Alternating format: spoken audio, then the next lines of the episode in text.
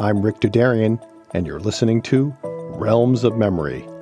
When Tim Longman traveled to a place called Murambi in 1996, two years after the genocide in Rwanda, he was shocked by what he saw. Tim completed his dissertation research on church state relations in Rwanda in the year prior to the genocide and returned to investigate the causes as director of the Office of Human Rights Watch and the International Federation of Human Rights. He was intimately familiar with Rwandan culture and was appalled by how the Rwandan Patriotic Front, or RPF, which ended the genocide and has ruled Rwanda ever since, decided to commemorate the event. Murambi was a school uh, that um, was being built at the time of the genocide. It had never actually um, been a school yet. Um, but it was this big open space. And so uh, when the genocide happened, one of the things they did was to encourage the Tutsi to gather in some place by promising to protect them.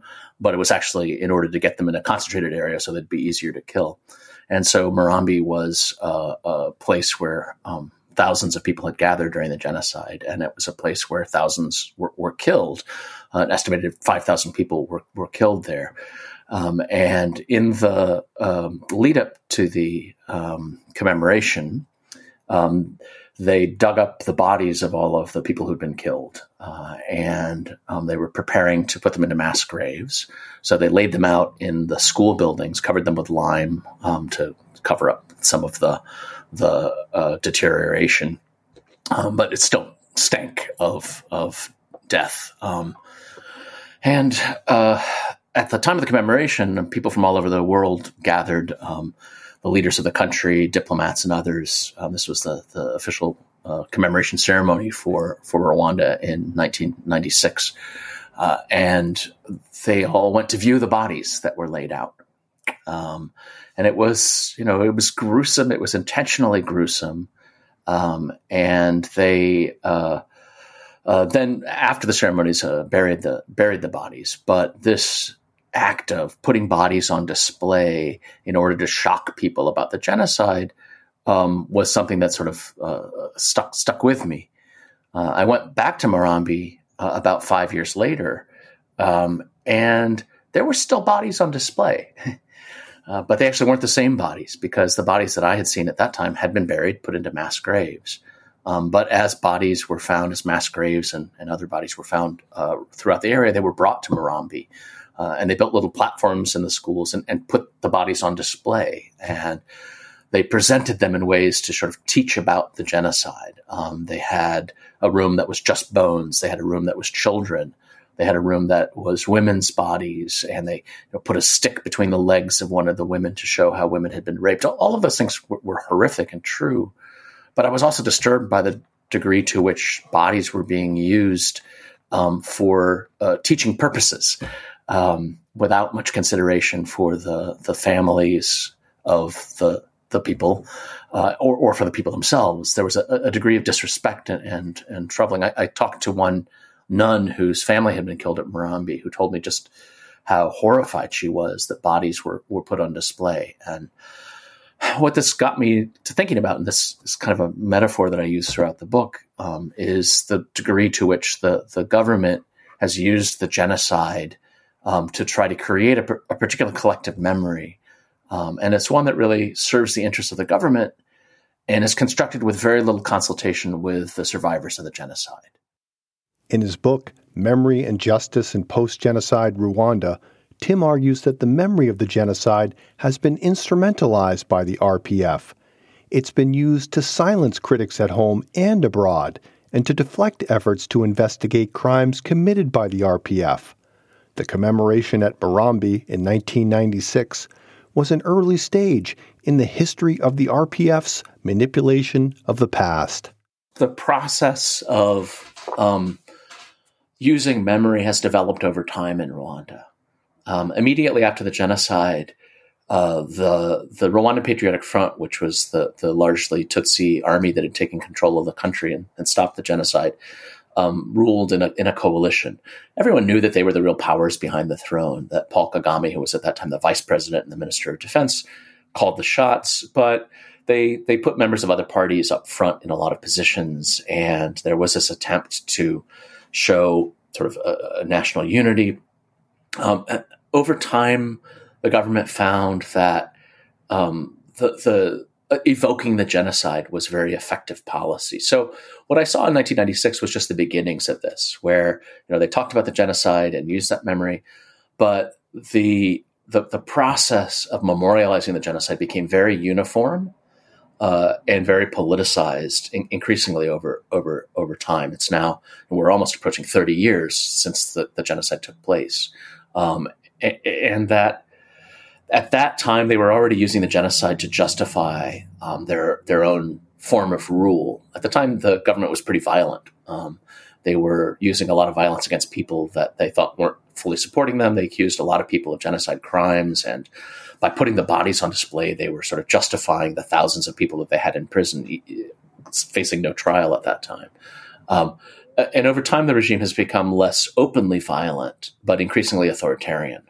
Um, so they, you know, throw people in prison for criticizing the regime at all. And the control of the narrative about the genocide has been one of the most important things for them because the idea that the RPF stopped the genocide when the world didn't care and that um, that the genocide was so horrific um, that it targeted the Tutsi. Uh, all of these are things that are used to justify a, a government that doesn't allow its people to speak or to think independently or to have their own narratives. One of the common tendencies that clouds a more accurate understanding of the Rwandan case is to conflate the genocide in Rwanda with the Holocaust.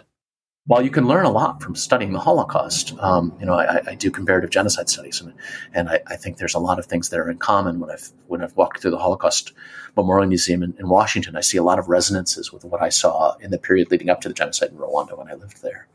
Um, but but that said, there are also some very sharp differences. Um, and um, you know, in in the Rwandan case, you had uh, members of the the Tutsi group that, that was targeted in the genocide, um, who had an army that was literally attacking the country, and then took control of the country afterwards, um, and actually used a lot of violence of its own in order to establish power. While there were probably 500 to 600,000 people who were killed in the genocide against the Tutsi the the government that took power probably killed 100 200,000 people itself in Rwanda and then in its invasion uh, Rwandans that they killed in in Congo in this invasion of Congo.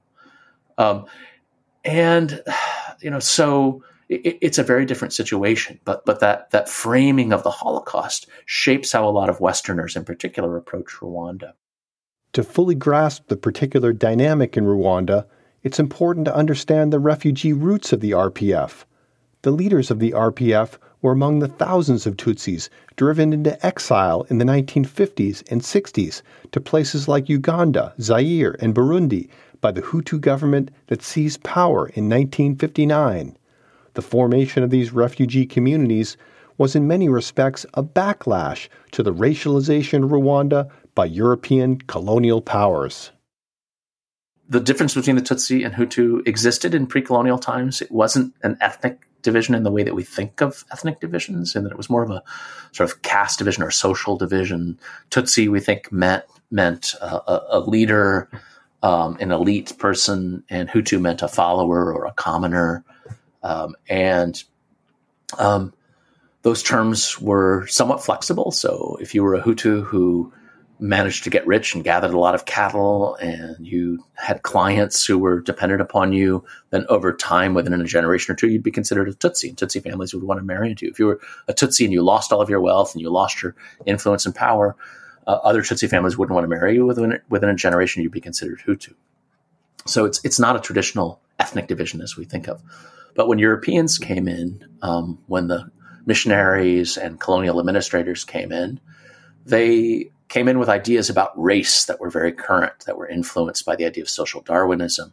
Um, and they applied a lens of race onto the differences in Rwanda. And so they saw the the the small group, uh, pygmy group uh, known as the Twa, uh, as the original inhabitants of Rwanda, and they came up with a whole narrative that they put forward that the Twa were the original inhabitants, and maybe two thousand years ago, Hutu came from from the west, from Congo, uh, and settled, and they were a Bantu people who are sort of a simple farming people who are hardworking but not that smart. Uh, and then the Tutsi came down from the north with their cattle, and because they were intellectually superior, they were able to conquer the the Hutu Bantu people. Um, the idea was that the Tutsi were a Nilotic group, or some argue they were a Hamitic group, that is the descendants of Ham. There were people who even argued that that they might be a lost tribe of Israel that had wandered down. Uh, when when the Europeans came to Rwanda, they found a, a very highly developed political system, um, a system of martial arts and well developed uh, music and arts and poetry, uh, and it didn't make sense with their idea of Africa being a, a backward place. Um, and so the theories that oh well maybe Rwanda is so cultured because it's not really African because it's this lost tribe of Israel that's come down. So this history that the Tutsi were a group that was from the outside uh, and came in and conquered Rwanda. Um, and then exploited the other people because they were superior. That that spread very widely, um, and came to be adopted by many Rwandans. So um, you know that that that the Tutsi played along um, and they helped promote this narrative because it was to their advantage. Um, and so during the colonial period, um, this this misconception about society became a basis for public policy. The Tutsi were able to concentrate political power and wealth. They got education and job opportunities that were not open to Hutu. Hutu had to pay taxes that Tutsi didn't have to pay. And so, whether you're Hutu or Tutsi um, became something that really mattered in life. It determined whether you had opportunities or not. Uh, and then it was also fixed because everyone was issued an identity card for bureaucratic purposes. But these identity cards said whether you were Hutu or Tutsi, you you inherited whatever your father's identity was, um, and you know as a result, um, you know part of people's lived experience was that Hutu and Tutsi really mattered, and most Rwandans themselves came to believe this narrative uh, about the past. Um, so yeah, it, you know, it was uh, historically, you know, not accurate. We, we know from archaeological records, for example, that there were cattle in Rwanda 2,000 years ago. So it's impossible that the Tutsi brought them 500 years ago because they were already there. Um, we we also know yeah, it's possible that you know there people who are today Tutsi are more from people who migrated from the north, and the people who are Hutu are most are have more from people who migrated from the west. But but the the identity difference is not really based on migration. It's based on on social stratification that happened within Rwanda. Um, but that history, that that narrative about the past, was very powerful, um, and it was ultimately used to justify the genocide. So, it, at the toward the end of the colonial period, um, the Hutu who had had to pay these extra taxes and were being impoverished as the Tutsi were gaining opportunity and becoming increasingly wealthy, the Hutu rose up. There was a, a rebellion in 1959. Uh, Tutsi chiefs were targeted. A lot of the elite Tutsi fled the country. Uh, the king was overthrown in 1961. And when Rwanda gained independence in 1962, it was with an entirely Hutu government. Um, and um, the, the government today talks about you know, that as the first genocide. There were quite a few Tutsi who were killed in the 1960s. Um, there were reprisals against Tutsi. There was some violence. The government at that time really used this narrative that the Hutu were an oppressed people and that the Tutsi were outsiders to justify themselves. The violence stopped for a couple of decades. Government, you know, brought it under control. Um, but but uh, in the 1990s, as the government found itself being criticized more, as there was a wave of democracy that was uh, going across Africa, um, as people were discontent with the economic limitations of Rwanda, the government began to turn back to this rhetoric of uh, difference between Tutsi and Hutu, and to divert attention from their own corruption. Government officials talked about the Tutsi as the people who had exploited them, and the Tutsi as as outsiders. And even though the Tutsi had been out of power for thirty years, this narrative about the past that said, "Well, the Tutsi are not really Rwandans; they're a Nilotic group that came in from the outside and conquered us, and, and we should kick them out because they don't really belong here. Rwanda is a country for the Hutu. That, that was very powerful. And uh, it, it, was the, the narrative that ultimately justified the genocide because there's this idea that the Tutsi didn't belong here and should be sent back down the Nile um, was something that was used to, to justify the killing. The RPF and many of its most prominent leaders, like longtime ruler Paul Kagame, have their roots in the Tutsi refugee community from southern Uganda it was from Uganda, in the period leading up to the genocide, that the RPF invaded and ultimately toppled the Hutu led Rwandan government. Yeah, the the experience, particularly in Uganda, um, the uh, Tutsi were mostly put into refugee camps, um, and they became sort of political pawns. Um, Idi Amin treated them relatively well, um, but, then when Idi Amin was driven from power uh, and Milton Obote, who had been the previous president, came back into power, uh, he targeted Rwandans. Uh, he saw them as traitors because they'd supported Amin and um, was, uh, you know, targeting them. Many of them were killed. They lost citizenship rights, um, and so Rwandans joined a rebel movement against uh, the Obote regime.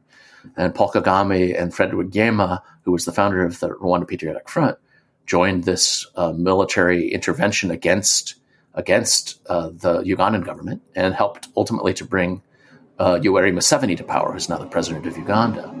When Museveni came to power, Paul Kagame became the head of intelligence um, for for the the uh, Ugandan regime, right? So they, they were doing very well in Uganda, but they were always seen as outsiders. Um, and it was a political liability for Museveni to have somebody who was born in Rwanda uh, in such a high position. Um, and so they were always a bit vulnerable. And there also was a sense because they had already driven one government from power and established somebody that they could do the same thing in Rwanda.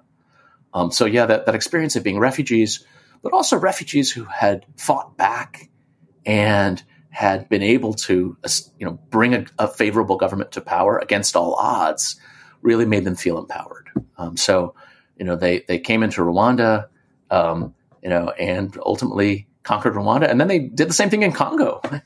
um, so, you know, this this idea of being able to sort of force your way into power um, shapes sh- shapes the regime a lot. Once in power, a key element of the narrative crafted by the RPF was its goal of ending the genocide and saving the Rwandan people.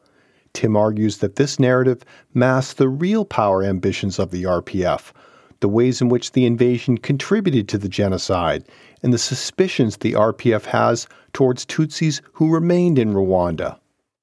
Beyond that, though, there's also um, a, a, rhetoric that emphasizes the degree to which the Rwanda Patriotic Front was purely benign, um, and they came into power to bring democracy to Rwanda and to save the Rwandan people. Um, one of the things for those of us who were there at the time we recognize is that the, the RPF's actions during the 1990s really helped to fuel the fire of the genocidal ideology uh, as they were attacking civilians and occupying territory. Um, and the way that they carried out the war, even after the genocide started, um, they didn't run the war mostly to end the genocide. They run ran the war to take power. Um, and there is this narrative that the, that the RPF really promotes that you know they were there to save their Tutsi brothers and sisters. But in the reality of, of post genocide Rwanda is that there's a lot of tension between the Tutsi who were outside Rwanda and those who were in Rwanda. Um, and those who were in Rwanda tend to have very little power today. Um, many of them lost most of their families. Most of them lost most of their families. Um, families are what bring you wealth and security in a society like this. Uh, and so they tend to be quite poor. Very few of them have uh, much political power. They haven't had the same opportunities for education and things that, that the Tutsi who were outside the country had. Uh, and um, and the, the Tutsi who were outside the country who came back, a lot of them look at the, the Tutsi who survived with suspicion. Uh, there's an idea, well, if, if you survived, what did you do? Why didn't you fight back? You know, if you were a man, um, did you pretend to be Hutu in order to survive? If you were a woman, did you sell your body in order to uh, be saved? The RPF regarded Hutus who remained in Rwanda during the genocide with an even greater degree of distrust and suspicion. Because the RPF and its supporters were not in Rwanda at the time of the genocide, they, they don't really quite know how the genocide took place. Um, there was this strong anti Tutsi rhetoric that was out there. And there's an assumption that the Hutu population entirely backed this rhetoric, that they um, uh, were convinced by it and that they all hated Tutsi, and that therefore they went out and killed because of their hatred for the Tutsi. Um, and it's that that's just problematic in a variety of ways. The research that I've done and the research that some other people have done has found that there were complex set of reasons for why people engaged in the genocide. Um, it was official government policy. People were told to go out and kill, and to not participate was to go against the government, was to make yourself vulnerable. A lot of people acted out of fear. They were um, being fed information about the RPF uh, coming in and killing all Hutu, uh, but they also were afraid that if they didn't participate, they their families could be targeted.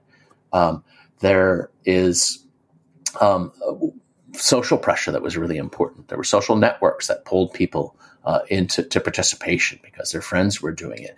A lot of the killers were were young people, um, and they were sort of empowered because they're in a society where young people are supposed to know their place and remain quiet. And here was a chance for them to go out and be powerful. There were economic motives because they could take Tutsi land and Tutsi, Tutsi cattle and other possessions. So there were a, a complexity of motives that that um, got people involved. And beyond that, there were a lot of Hutu who didn't support the genocide, um, some for religious reasons, um, some for other reasons. There were uh, a lot of a high rate of intermarriage. Uh, a lot of Hutu had Tutsi in their families. As a matter of fact, probably most Hutu did. Uh, and even some of the Hutu who killed, uh, in many cases, they, they may have killed, but they also protected other Tutsi. So they might have protected their wife or their in laws or others in their home, and they went out to participate in the killing in order to, to, to take suspicion off of them so that their house wouldn't be searched, so they could hide the people that they that they cared for. So um, it, you know, it, it, it's it's a complex. It was a complex situation.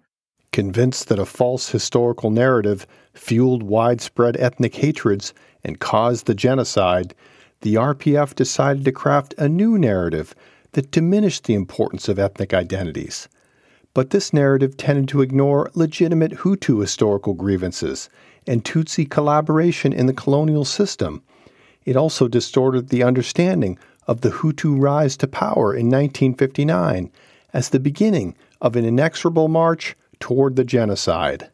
Yeah, so the, the problem is in critiquing, you know, the narrative that was there before, which is accurate. Um, they developed their own narrative that's uh, perhaps less damaging, um, but also is not particularly historically accurate. Right. So they've argued that Hutu and Tutsi had no meaning prior to colonialism, which we know isn't true, um, and that they were divisions that were merely created by the Europeans, um, and that um, that uh, the um, there was never Hutu or Tutsi conflict before. Um, so there's a lot of sort of blaming all the problems on colonialism and Europeans, which which is not not fully inaccurate. Um, but it's also ignoring the fact that there were these social divisions um, and that the Tutsi played a role in re, you know helping to enforce them uh, in buying into this. Um, there's you know it's difficult to, for them now to deal with sort of the, the, the complicity of some of their Tutsi predecessors, uh, and, and, beyond that, they also sort of talk about the, the the king as a very benign ruler who favored everyone and you know, so they ignore the the, the degree to which the, the Hutu actually had some reason to complain. Um, and then they talk about um, the the uh, Hutu uh, uprising in 1959, which the Hutu have talked about as a revolution. They talk about it as the first instance of genocide, when you know the people at the time really saw it as kind of rising up against the people who were powerful, and they interpreted that in in um, in terms uh, that were were ethnic, and so it was problematic. Um, but but it, it's it didn't have the kind of ideology that we think of as a genocidal ideology. They weren't certainly trying to wipe out all Tutsi. They were just trying to take power uh, and take control. While trying to diminish the historical importance of ethnic identities, the RPF has made the genocide the focal point of a new national narrative. It's the focal point of Rwandan history today, right? So uh, it's as though all of Rwandan history was building toward the genocide and that everything that's happened since is justified by the genocide. The official historical narrative repeated at commemorative ceremonies, taught in schools, and found at museums devoted to the genocide offers a linear story of the national past. It tells a single narrative, um, and that single narrative is one that focuses on uh, the sins of colonialism, which are real, um, but but that distorts them just in certain ways, um, and that focuses on all of Rwandan history building towards the genocide, uh, and then tells the story of their heroic RPF, uh, and really makes the argument for why the RPF should be in power. Telling this linear story requires a flattening of the true complexity of Rwanda's history. Yeah, the reality is um, you know, there are a variety of divisions that exist in the society. For example, um, during the, the government right before the genocide, um, the division between the North, Hutu from the North and Hutu from the South was really important. When I was in Rwanda in 1992 and 1993, uh, I spent time in both the North and South, and the people in the South really complained a lot about being left out of the regime, and most of them were critics of the, the government that was in power, even though it was a Hutu government. Um, and um, the you know the, the, there just were a lot more complexities than than are recognized. Um, the first republic, which was in power from uh, from 1962 to 1973, um, started out really using the rhetoric of Hutu Hutu power quite a bit. You know, they justified their rule. They said they were majority rule because the majority was the Hutu. Um, and you had this period of ethnic violence. And then in 1970, in 1973, there was another wave of, of ethnic violence that destabilized the country. And when the head of the military took power, uh, Juvenal Habyarimana, uh, Hutu from the north, um, he actually put a stop to that. He set a system of, of ethnic quotas, which was problematic, but also was done to appease the the um, the Hutu population to sort of say, look, the, the Tutsi aren't going to dominate everything they have a 10% quota. They're 10% of the population. They can have 10% of school spots. They can have 10% of jobs. Um, and then really said, and now we're going to focus on development. And, for a good 15 years, there was very little discussion of ethnicity. Um, and there was a real focus on getting international develop do- development dollars. And Rwanda was a development darling. It's a small country. It's easy to work in. It's very well organized. And so a lot of international money poured into Rwanda to develop tea plantations and pyrethrum plantations and to um, help build roads and build um, uh, dams for for hydroelectric power. Uh, Rwanda was a country that everybody looked at as you know it's, it's a good place for development.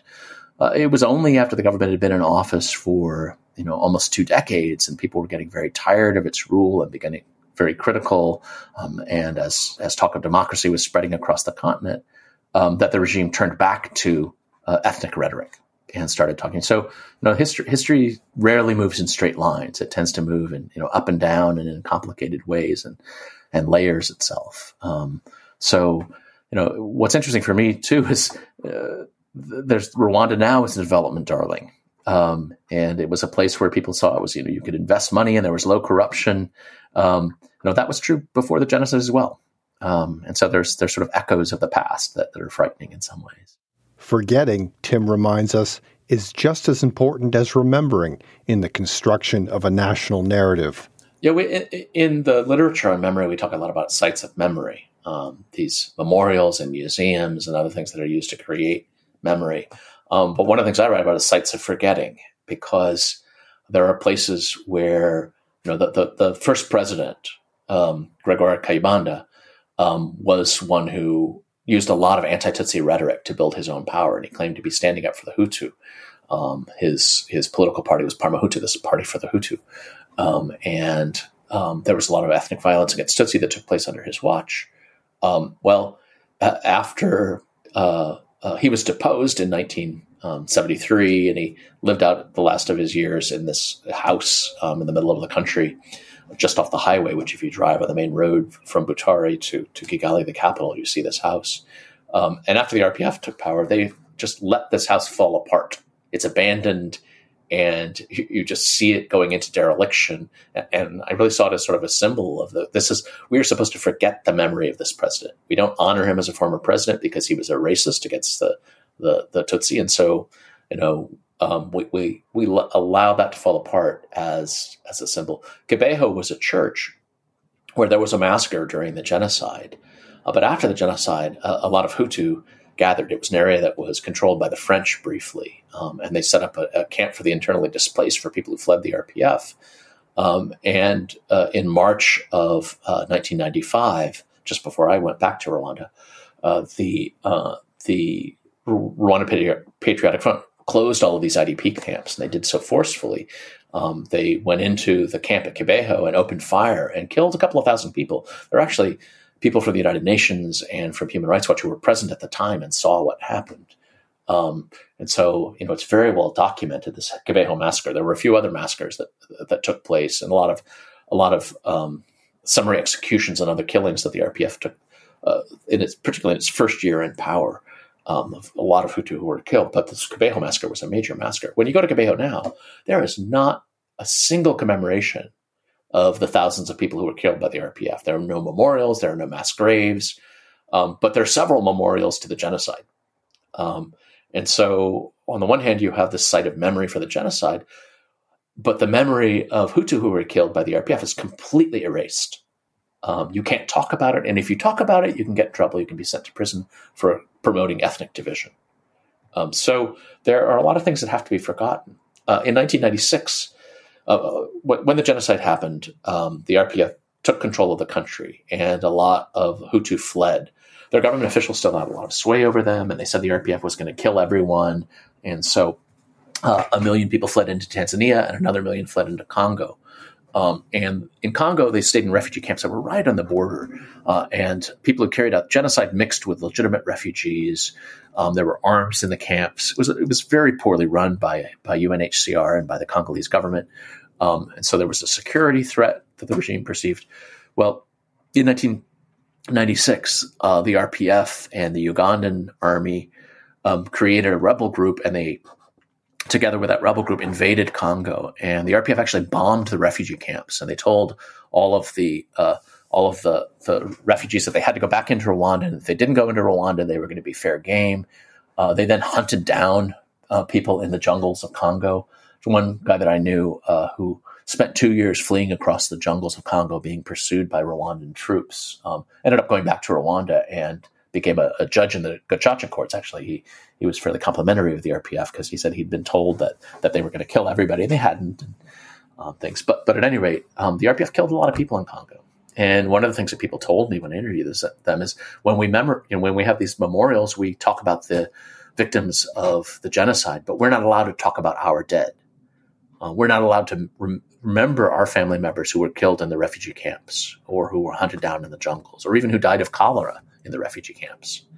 Um, and so there is this enforcement of extensive memory of the genocide, which which should be memorialized. I mean, it was a horrible event, but there's also deafening silence about other other people who were killed, and particularly Hutu who died. Beyond the politics of remembering and forgetting, the RPF shapes the memory of the genocide through the language it authorizes or criminalizes. Yeah, the, the way that we talk about the genocide over time, um, you know, has has evolved, um, and, and, it's sort of very significant. The um, the there was no word for genocide in the Rwandan language. I mean, the word genocide was, of course, invented by by Raphael Lemkin um, during the Second World War. Um, there's no word for that in Kinyarwanda, and so in the immediate aftermath of the genocide, um, there was a, a, a talk. So you had uh, Itsembatsemba, which is a, massacre. Um, and uh, Tsemba Bwoko, Bwoko is the word for a, a, clan or for an ethnic group. Um, so they talked about Itsemba Tsemba and Itsemba Bwoko. So uh, when I was there in 1995 and 1996 for Human Rights Watch, you would often hear about Itsemba Tsemba and Itsemba Bwoko um, to talk about the, the massacres and the genocide, right? So at that time, the, there was some acknowledgement that the RPF had killed people as well, um, but that the, you know, the genocide. So, well, um, there was then a move to say, well, actually, Itsemba um, ethnic killing isn't the same thing as genocide. So they brought in the word and, genocide. Um, and uh, so they adopted the word genocide just into Kinyarwanda. So genocide became the term for a while. Uh, and then there was an emphasis on the genocide of the of the Tutsi. Um, so genocide what Tutsi. Um, and um, because I wanted to emphasize, well, the, the, genocide, this was a specific genocide. And now, uh, then it said, well, the genocide of the Tutsi could imply that it was the Tutsi who committed genocide. So we're going to call it the genocide against the Tutsi. Right. And so now the official language that this has been approved by law in Rwanda, they've got the United Nations to approve it. The official term is the genocide against the Tutsi. Um, and if you try to call it anything else, if you talk about the Rwandan genocide, uh, you'll you'll get attacked because that's not the official language. Um, you know, they'll say, well, you don't call the Holocaust something else. And, I mean, actually, we do. We talk about the Holocaust as a genocide against the Jews. We talk about it as Shoah. Um, but but in Rwanda, there's a very strict argument for the genocide against the Tutsi is the language that that you know has to be put forward. Um, and, and you know the the problem with that, of course, is it, it was not the survivors who argued this. And this was again government policy. And it's, you know, Tutsi from outside Rwanda who've really insisted on this. And they're the ones who police the language of people around the world. Um, and, uh, you know, and I understand why they do it. You know, it's not, it's not a hill I'm willing to die on. So, you know, I'll use that terminology of genocide against the Tutsi because that's that's what people want. But but it's also highly politicized, and it's exam- an example of the degree to which um, the degree to which the uh, the government's um, use of memory really gets politicized. One of the ironies is, of course, that the Rwandan government has banned uh, ethnic identification. Uh, because the division between the Hutu and the Tutsi was the source of the genocide, um, they have banned people from identifying themselves as Hutu, Tutsi, or Twa. Um, and so, at the very time when people can't talk about their ethnic identities, the, the memory of the genocide constantly reinforces the idea of a Tutsi identity, right? Because what makes it a genocide is the targeting of the Tutsi, which is true. I mean, that's you know, the definition of genocide is that. But but so on the one hand, um, the Tutsi identity gets reinforced and reinforced and is used to sort of justify the RPF in power. And the implication, of course, is well, we all know that the RPF is mostly Tutsi and and that, but you can't really say that. Um, and yet, at the same time, actually identifying people um, as being part of an ethnic group is is something that could wind you in prison, right? If you're asked what your ethnicity is in Rwanda today, you're supposed to say, "I'm just Rwandan." Ndi Umunyarwanda. While considerable resources have been devoted to identifying and punishing the perpetrators of the genocide, Tim argues that transitional justice in Rwanda has been fundamentally flawed. With the Nuremberg trials and the Tokyo trials, the initial idea was just these are people who need to be punished. They did terrible things, and justice demands that they suffer. Um, and so you had leaders who were put on trial, found guilty, and hung. Uh, increasingly, though, the idea is that transitional justice doesn't just give justice, but it helps to encourage a conversation about what happened in the past. So that sort of comes out of the Truth and Reconciliation Commission in South Africa, uh, and that it uh, gives uh, victims and survivors a, a, sense of closure so that they can move on. Um, it helps to build rule of law in societies. These are all the promises that are made. Uh, and in the Rwandan case, you started with the International Criminal Tribunal for Rwanda, which um, focused on mostly people who were outside Rwanda, and most of the main leaders of the genocide had fled. So it focused on the the uh, main government leaders and uh, military officials, and some people on radio who'd encouraged the violence, and a few religious leaders and things of that sort. Uh, but within Rwanda, you had most of the sort of foot soldiers, the people who who had actually done most of the killing themselves on the orders of others. And Rwanda had something like 140,000 people in prison um, by five or six years after the, the, genocide. And so there was an idea, well, we need to do something to get them out of prison. And so initially there was this idea to uh, create some kind of local court. And they looked at Rwanda had a, uh, a system of dispute resolution historically called gacaca. Gacaca was where the elders would gather on the, the grass. Gacaca means small grass. Uh, people would gather on a lawn in a community, uh, and if, let's say, someone's cattle was stolen, um, they would sit down and listen to the people who had the complaint, listen to the people who were accused, and come up with some resolution that would help bring the community back together uh, and uh, rebuild the, the society. Um, was generally for fairly minor crimes, for conflicts within families, sometimes conflicts between families. Uh, but the government decided they could use gacaca uh, as a means to speed up prosecution of people. That every community could create its own gacaca court, uh, and then those courts could quickly deal with the genocide crimes within their community, uh, and then people could either go to jail or get out of jail, and communities could move on and they could leave it behind them. Fairly quickly, leaders started to um, bring a lot of the ideas of transitional justice to gacaca. So they talked about it. Well, because it's in the community and it'll have public hearings, it'll be like the Truth and Reconciliation Commission. Uh, it'll allow an airing of what happened. It will help to reconcile our communities. It will allow the survivors to move on and to feel closure. So one of the things I argue in my book is that in the Gacaca trials, you know, by putting 1.1 million Hutu on trial. Now let's just look at those numbers, right? So if you had a country that was 7.7 million, let's say that 700,000 people were killed. So that leaves you 7 million.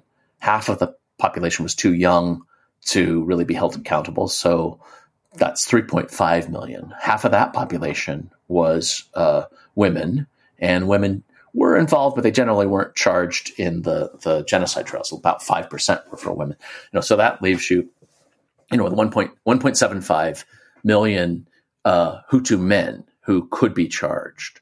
Um, and 1.1 million people were um, were uh, actually charged, and so that's a huge portion. The majority of Hutu men um, from that that period, you know, were put on trial for genocide charges, and a large portion of them were found guilty, mostly of property crimes, but still that marks you as a genocidaire. So the effect of the Gacaca trials was to basically paint all Hutu as genocidaires, people who participated in the genocide. Um, so Tutsi became synonymous with victim, even though the RPF was in power and committed some of its own atrocities, and Hutu became synonymous with perpetrator. One of the arguments about transitional justice is that it helps to sort between those who are guilty and those who are not, so that not all Germans are seen as being Nazis, uh, but just those who participated in the atrocities. Um, that not all Serbs uh, necessarily participated in violence against uh, against the Bosnians and Croatians, for example. But in the Rwandan case, the trials actually helped to reinforce the idea that all Hutu were, by their very nature, genocidaire. Um, and the government very effectively used the trials in order to make this idea that, that they, even though they were an army that was attacking the country, that they were themselves victims of the genocide.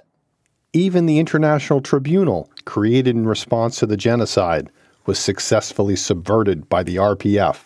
You had the creation of the International Criminal Tribunal for Yugoslavia in late 1993. And then the, the Rwandan genocide takes place, um, and um, Rwanda happened to have a seat on the Security Council at that time. Um, and the once they were re- replaced, um, you know, with the, the, new government, the RPF government, they called for um, there to be a, a, new criminal tribunal for for Rwanda.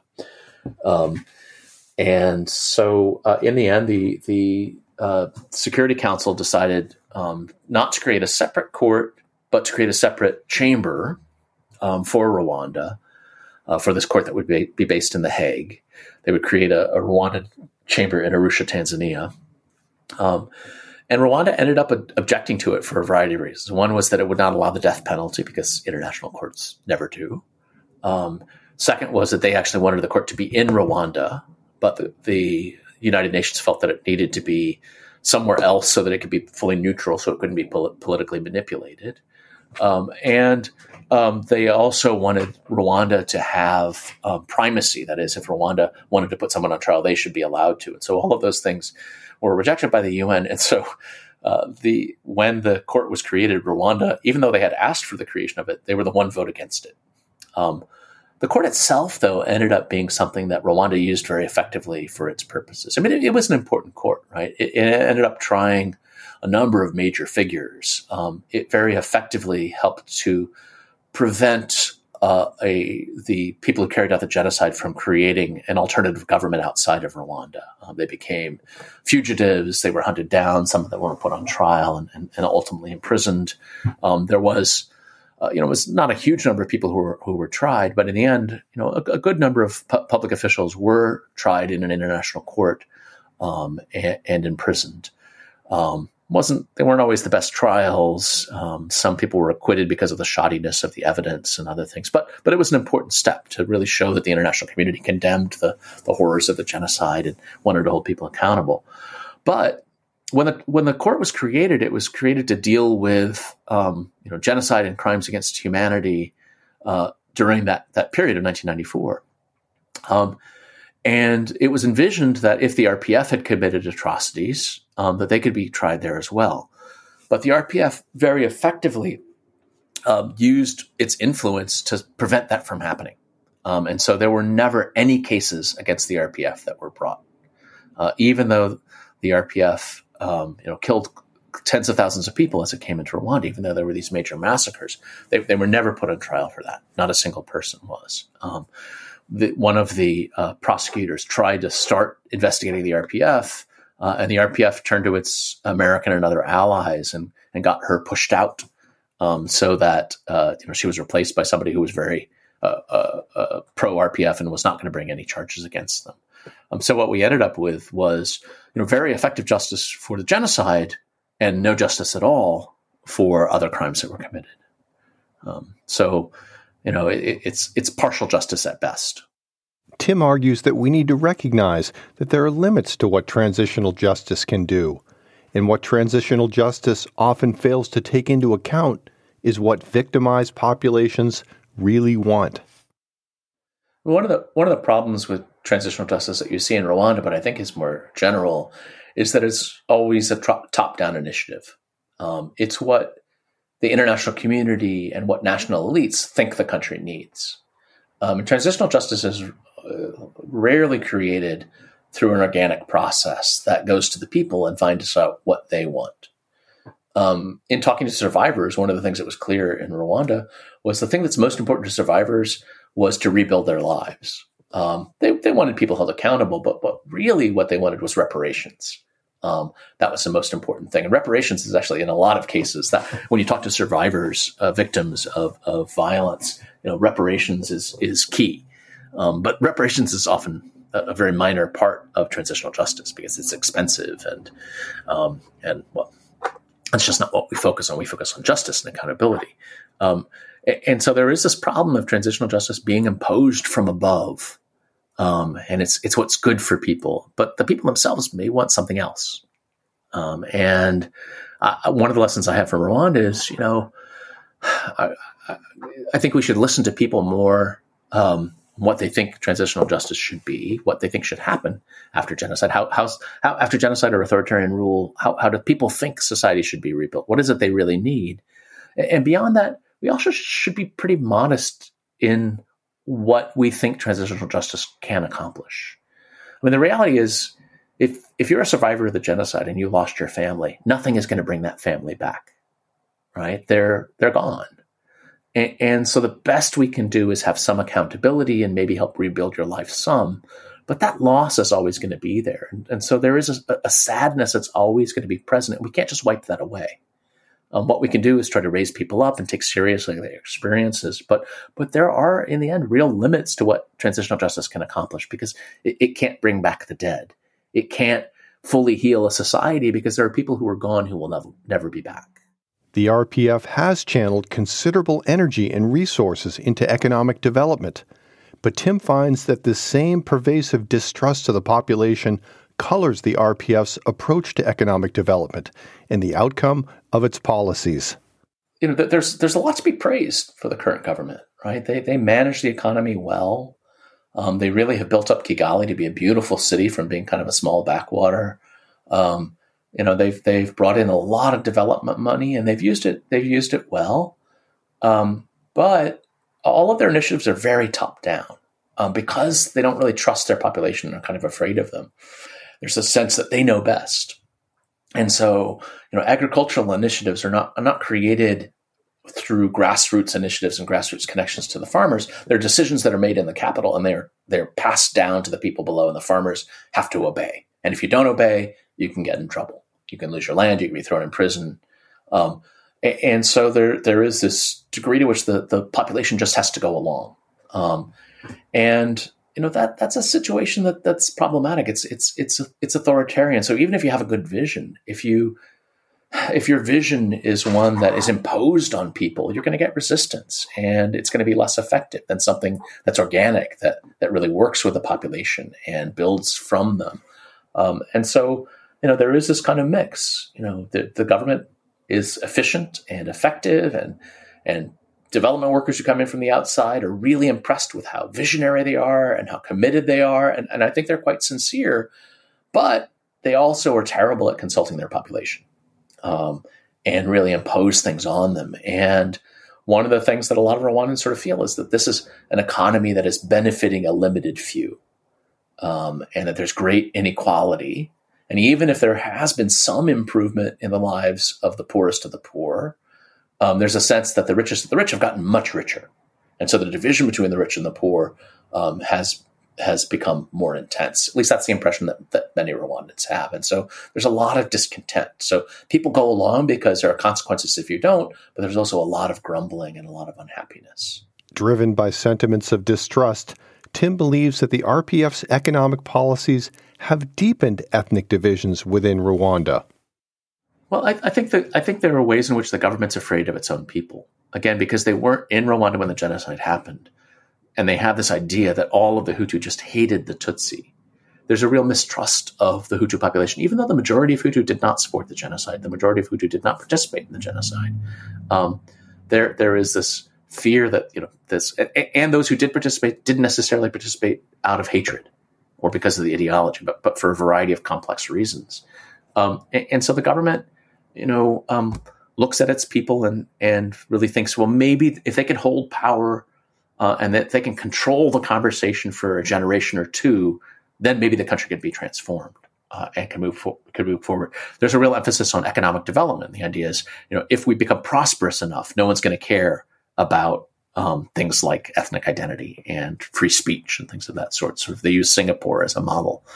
Um, problem is that ethnicity is still there. People still know what their ethnic identities are, and because you can't talk about it, um, what a lot of Hutu secretly in their homes will say is, you know, the Tutsi control everything. They control the government, they control civil society, they control businesses. That they're getting rich, and the Hutu are staying poor. Um, and because we can't talk about ethnicity, we don't know how true that is. Because we can't talk about ethnicity, we can't um, challenge that and say, no, this isn't true, and, and, show them that, in fact, there's plenty of Hutu who are doing well, or, or to show that um, uh, that education is much more accessible than it used to be, or that people have access to, to healthcare in ways that they don't. And so, this sort of fear of the population and the degree to which they've controlled the rhetoric allows a lot of discontent to sort of fester underneath. I don't think Rwanda is any anywhere close to, to having violence again because I think it's very tightly controlled. But there is a great degree of, of discontent and unhappiness. Um, people that I remain in touch with in Rwanda uh, are, are unhappy. Um, I had a good friend who died a, a year ago, uh, who was a survivor of the genocide, who just never fit in in post genocide Rwanda. Um, several times he got pushed out of his jobs and replaced by uh, Tutsi who had come back from from Uganda. Um, and he just really felt like they didn't understand the culture and that that they um, were not, um, you know, that, that, they were really just interested mostly in ruling and having power. Um, you know, this is a survivor who who you know just felt like his story was never really heard. Um, and ultimately, when he died, it was just he didn't have access to, to the healthcare that he needed, and he kind of was defeated and um, you know passed away from an illness. Um, and, and, a lot of other people that I know in Rwanda are are you know they, they they appreciate the economic development, they appreciate the peace that the country is in now, but they also are afraid. Um, they feel like they can't speak, uh, and they feel like there's a small elite that's really doing very very well, and the rest of the country is just working for that elite. Tim Longman is professor of political science and international relations at Boston University. He is author of Memory and Justice in Post Genocide Rwanda. Tim, thank you for taking time to join this episode of Realms of Memory. Thanks so much for speaking with me. Once again, I'd like to thank Tim Longman for generously sharing his time and thoughts with me. You can find more about this episode on the podcast website at realmsofmemory.com. Next month, we turn to the story of the Asaba Massacre during the Civil War in Nigeria. We'll talk with University of South Florida professor emerita Liz Bird about how the failure to address the reality of this massacre may have prolonged a conflict that cost as many as 2 million lives. We'll discuss how the memory of this massacre persists and continues to shape the lives of the people of Asaba. If you've enjoyed this episode, tell a friend and review us on your favorite podcast app. I'm your host, Rick Dadarian. Thanks again for listening to Realms of Memory.